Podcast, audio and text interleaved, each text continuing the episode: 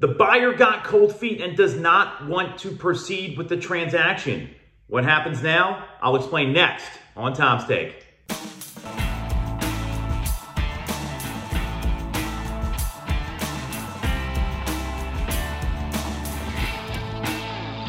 You're definitely going to want to watch this one. If you've been selling real estate for any period of time, you know that cold feet is a real thing. Unfortunately, for a lot of buyers and sellers, they don't go through transactions that often. People are moving on average every 11 years, so they don't really know what happens when the buyer gets cold feet and doesn't want to move ahead now that you're under contract and haven't gone to settlement. So, I want to explain a couple things and a couple ways this could play out so you know exactly what your rights are in the real estate transaction. And this is obviously specific to Pennsylvania, Pennsylvania agreement of sale. That's what I'm going to be talking about here. If you're watching out of state, call a local agent who understands the contract. So there's a couple ways where if the buyer gets cold feet, they're going to be able to get their deposit money back. And it depends on if contingencies have been elected in one case and another if it's in a homeowners or a condo association. So if they're in the inspection period, right? So you have that 10 or 15 day window. 10 is the default 15 is what a lot of agents go to. You have that window of time where you can do your inspections and decide one of three things. The buyer can accept the property in the conditions stated in the report. The buyer can terminate the agreement if they're unsatisfied in any way, or they can negotiate for repairs or for a credit.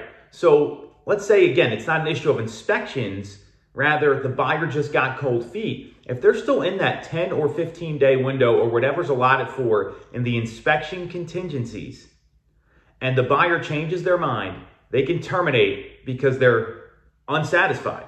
That's an option for the buyer. They will get their deposit money back. Obviously, we know that in order to release deposit, you need a two party sign off or a court order in Pennsylvania. Without going too much into the details there, let's assume both parties are going to sign off. And again, this is the buyer's right. They have that right if that contingency is elected, and there's really nothing that a seller can do about it. So that's one option. The second option, if they got cold feet and they're not through all the contingencies, is if you're in a homeowners association or a condo association. In the agreement of sale, this is required by law. This can't be changed, this can't be struck.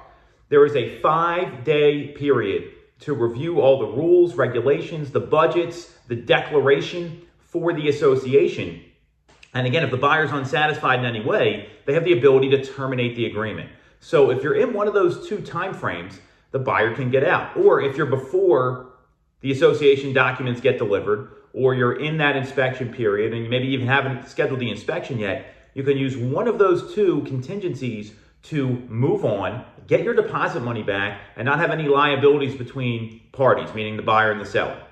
Now, the third thing that can happen if a buyer gets cold feet is they don't want to move ahead under no circumstances. They're not buying the house.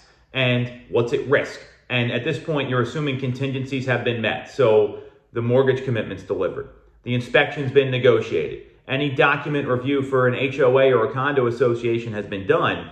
So, what are the ramifications? And I'm going to call everyone's attention to line 722 of the agreement of sale. In line 722, it says that the seller is limited to retaining sums paid by the buyer as liquidated damages, including deposit monies. So only what's been paid is what's at risk. And this is if you're a seller, you should be looking for at least a 5% deposit. A lot of agents try to get by with less. I'm really strict on this. We're strict on this at our team because that makes sure the buyer has some skin in the game. And a 5% deposit is pretty standard in a lot of ways. So that's one thing you really want to be focused on is the deposit money if you're the seller to safeguard against cold feet. And let's say the buyer's okay losing their deposit. They're willing to let the money go because they just don't want to buy this property. It's not going to happen. That is the only thing that can be retained by the seller is the deposit money. So those are the things that can play out and the different scenarios when a buyer gets cold feet. They can either use the inspection or the document review period to terminate the agreement and get their deposit money back, or ultimately they have to forfeit their deposit. And again, this isn't just as simple as saying, hey, we're keeping the deposit. There has to be a two party sign off on deposit release by the buyer and the seller, or then it would go to mediation and then ultimately go to court. So if you find yourself in this situation, really important to get legal advice here, not just real estate agent advice, legal advice. So I highly recommend that to anyone that's going down this road. And as a seller, I want you to know what your rights are and what they aren't. If they terminate based on inspections or the document review period, there's nothing you can do about it. And the best thing is to go find another buyer.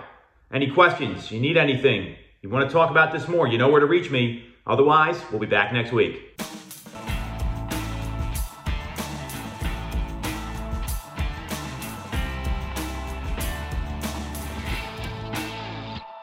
Definitely going to want to watch this one.